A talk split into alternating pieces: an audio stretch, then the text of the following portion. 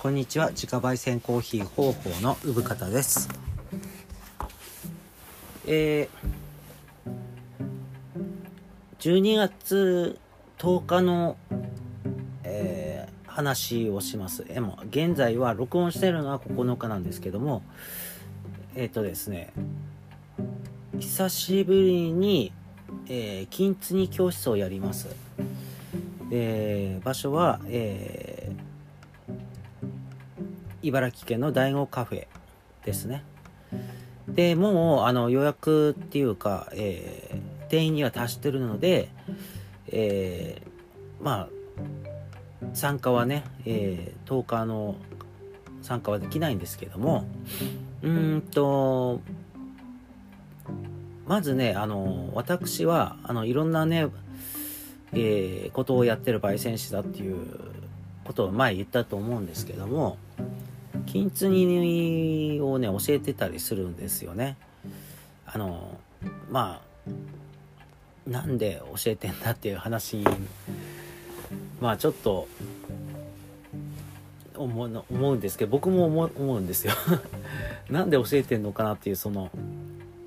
えー、まあ好きで金継ぎを勉強し始めてから、えー、まあ本漆のね金継ぎっていうのが正式でで漆金継ぎね、漆を使ってやるとだいたい1個ね作ろうのに1ヶ月かかるんですよ。でそれは湿度と温度を整えた室の中で漆を乾かすって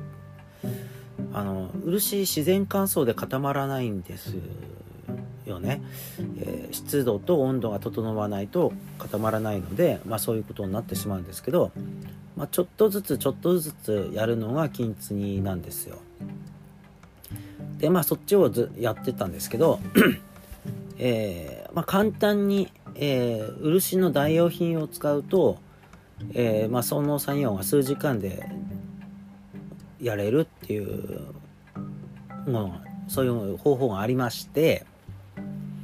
うん。でまあそっちの方法で、えー、日常使いを要するね。割ってしまったお皿とかを、えー、直してみたらあのすごいお手軽だしその金継に対するあの敷居がねすごく低くなってでまあちょっとね震災以降そのものをね、えー、大事に繕いながら使うっていうことにも興味があったしやってきたんですけどもねでその中の一つとして均一にまあもう何年もやってるんですよ実は。えー、実はっていうかあのラジオではあまり話したことがなかったかもしれませんがあのそうなんですね。で簡単金継ぎっていうのをその人にね、えー、教え教えたくなったのかな、まあ、ちょっとやってみようっていうことになって、えー、いろんな場所でやるようになったんですね。まあ最初は地元の方でやってたんですけど、ここ2年ぐらい大悟カフェさんでもやるようになってでまあすごくねお世話になって、えー、大悟カフェさんのご好意で、えー、まあ2階とかあの平日の空いてる場所あ空いてる日だったらそのお店の隅っこの方を借りてやってたりしてたんですけどもで今年コロナ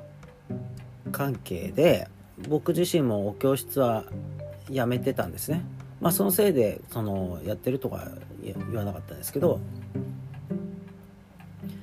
えー、まあ大学カフェさんから連絡がありましてどうしてもやりたいお客さんがいますっていう話だったんですね。でもどうしてもやりたいお客さんっていうのは実はあの何か他にもいらっしゃってて、えー、まあ、今年はねお断りしてたんですよ。まあ、やる時は呼んでくれって連絡くださいって言われてたんですけどまあそのどうしてもその参加されたいとお客様がいるからお話聞いてあげてって言ったら、えー、なんかちょっとね切羽なんだろうまあ大切な友達にのためにちょっと直したいお茶碗があってちょっと今年中にみたいな話だったんですけど、まあ、今年が無理だったら来月とかいう話で、まあ、結局、えー、急いでるんだなっていう思ったのでじゃあその方のためにちょっとやりますかってなったんですけどもあそれでやりますけども、えー、まあコロナ禍なので大学カフェさんの意向としてはその人数宣言定員2名までっていうこととあの換気消毒マスクっていうのは必須でっていう条件のもとだったので、えー、まあ、10日は2名限定で教室をやることになりました。うん、でまあお教室をやる、まあ、金継ぎはね僕自身はその忙しくない時にちょこちょこやっているんですけども、えー、簡単金継ぎじゃなくてねほん本当の金継ぎなので簡単金継ぎの用の道具とかね、えー、手順とかを確認するために今ちょっと自分でも簡単金継ぎの方法でお皿とかを直してます。今現在ね、えー、収録してるのは前日の夜なんですけどえー、っとねそれで本本漆木漆とかねそういう言いますけど本当の漆を使うと1ヶ月かかるんですけど簡単金継ぎはまあ3時間ぐらいでやっちゃいましょうっていう講座なんです。まあ言葉にすると結構乱暴な講座だなって感じになっちゃいますけど、まあ、漆の代用品を使うと自然乾燥で固まるんですね。で、えー、漆を何遍も重ねる代わりにパテを使ったり接着するのに、まあ、パテもしくはアロンアルファを使うんですね。でアロンアルファ使うのかいってなると思うんですけども、えー、まあ医療用に開発されたのは歯とかね折れた時にくっつけるためにそういうものなんですねアロンアルファって本来。なのでその食品衛生的には大丈夫クリアしてるんですね。まあちょっと趣的にはね金継ぎ本本漆を使って金継ぎっていうものにはかないませんけども仕上がりはね本当に遜色なくできるのでうまくやるとね。うんあのまあじ厳密に言うと、えー、本当の漆でやると何遍も漆をこう重ねるんですよ。その割れたりひびとかその断面にね。断面っていうかくっつけたその筋に漆をこう何回もこう重ねていくんですね。で漆ってこうへっこむんですよ。乾燥すると。乾燥っていうか固まるとね。目減りするんです。でそれを何遍も重ねていくしうちに重ねて削って重ねて削ってってやると綺麗にこう盛れるんですね。で最終的にその盛った上に、えー、漆を描いて、えー、まぶしてそのまま固めて、まあ、だからその金の線ができるんですけど、まあ、そういった手間をなくして、えー、やる分こう漆が盛るってことはないんですけども簡単金継ぎに関してはね、えー、ただあの遜色なく、えー、こう作ろうことができる講座になっております。うん。あの海外の方とかもねたまにやられます。で本本漆を使うとかぶれますし危ないですし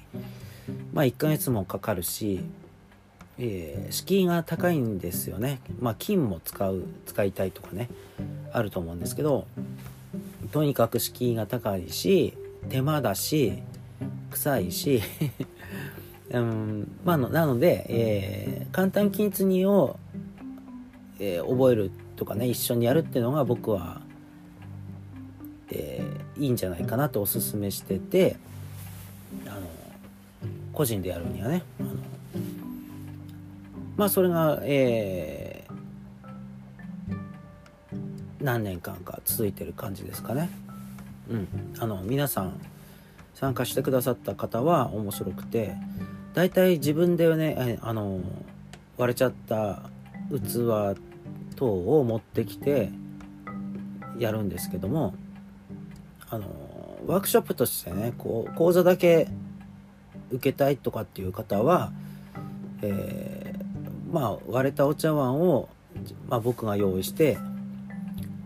えー、それを作る場合もあるしご自分でもうまっさらな皿を持ってきててもう玄関先でね大悟カフェ大悟カフェの玄関先でハンマーで割ってそれを作る体験をするって方もいらっしゃいますけどね。うん。えー、まあ簡単な人には簡単なんですけどもすごく苦手な方もやっぱりいらっしゃってうん、あのやっぱり性格とか特性とか人によって違うんだなっていうあの教えてると思います。あの金継ぎに向く人向かない人ってやっぱりいるんですけども、えー、向かない人はせっかちな方かなうんあの完成形を目指したがる人で向く人はその過程が楽しめる方もしくはその作業自体に没頭できる方は向いてそうですね。うん。あの、まあ、完成、早く完成させて、まあ、大学カフェでケーキ食べたいっていう方が半分ぐらい大体いらっしゃるんですけど、うん、まあちょっと雑になっちゃいますよね。もうちょっとこうした方がいいんじゃいいんじゃないですかとか言言っても、いや、先生、もうこれぐらいでっていう感じで終わってしまうんです。まあ、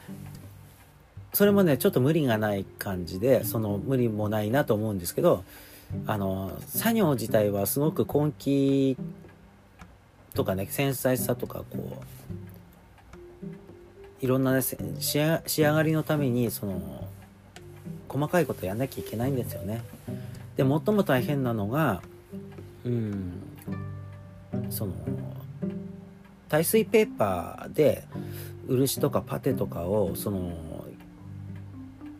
削っていく作業がうんまあ1時間以上ペーパーがけですからね、うん、これが、えー、やってる方はハマる方はもうやってるうちにゾーンに入って瞑想状態になって本当に綺麗に仕上げる方もいらっしゃるんですね。で僕もそのそういう作業全く苦にならないタイプで何時間でもやってられるんですよ。だからあの講師やってられるんだろうなと思うんですけどただその集中力が続かない方っていうのがやっぱりいらっしゃってあのいい悪いじゃなくてそういう特性っていうかねうん性格なんでしょうね。だからあのやれる範囲でいいですよっていうことなんですけどね。うん。でもねその参加して金継ぎやってみたかったんだっていう方が来てるわけなんで一生懸命やってくれるんですよね。でまあ一度ね割れてしまった器を自分で直すっていうことをやります。うん。で先生金継ぎの先生やってんですか?」とか「いやいやコーヒーやってたり」とか言って「えー、何ですかそれ」って。まあ混乱すまあ僕も混乱しますからね。うんまあいいんですよ。いろいろねやるのは人じゃないかなと思うんですよ。ええー、それでうーんね僕の考え方としてはまあ簡単金継ぎも本当の金継ぎもそうなんですけどもえー、まあ金継ぎってねあの作ろうんですけども元通りにはしないんですよね。割れちゃったものをわざわざ目立つ形で金で装飾したりしてる時点で、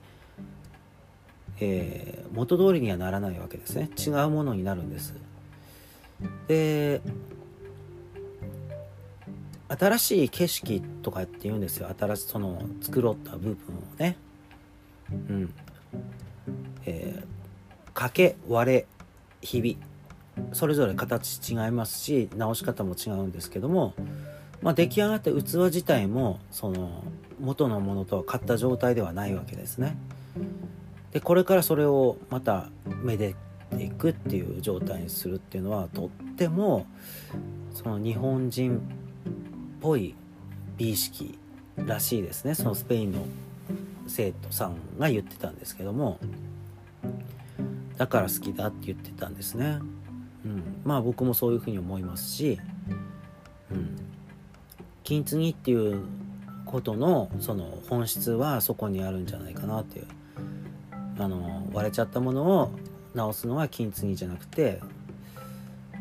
うん、まあ新しくなる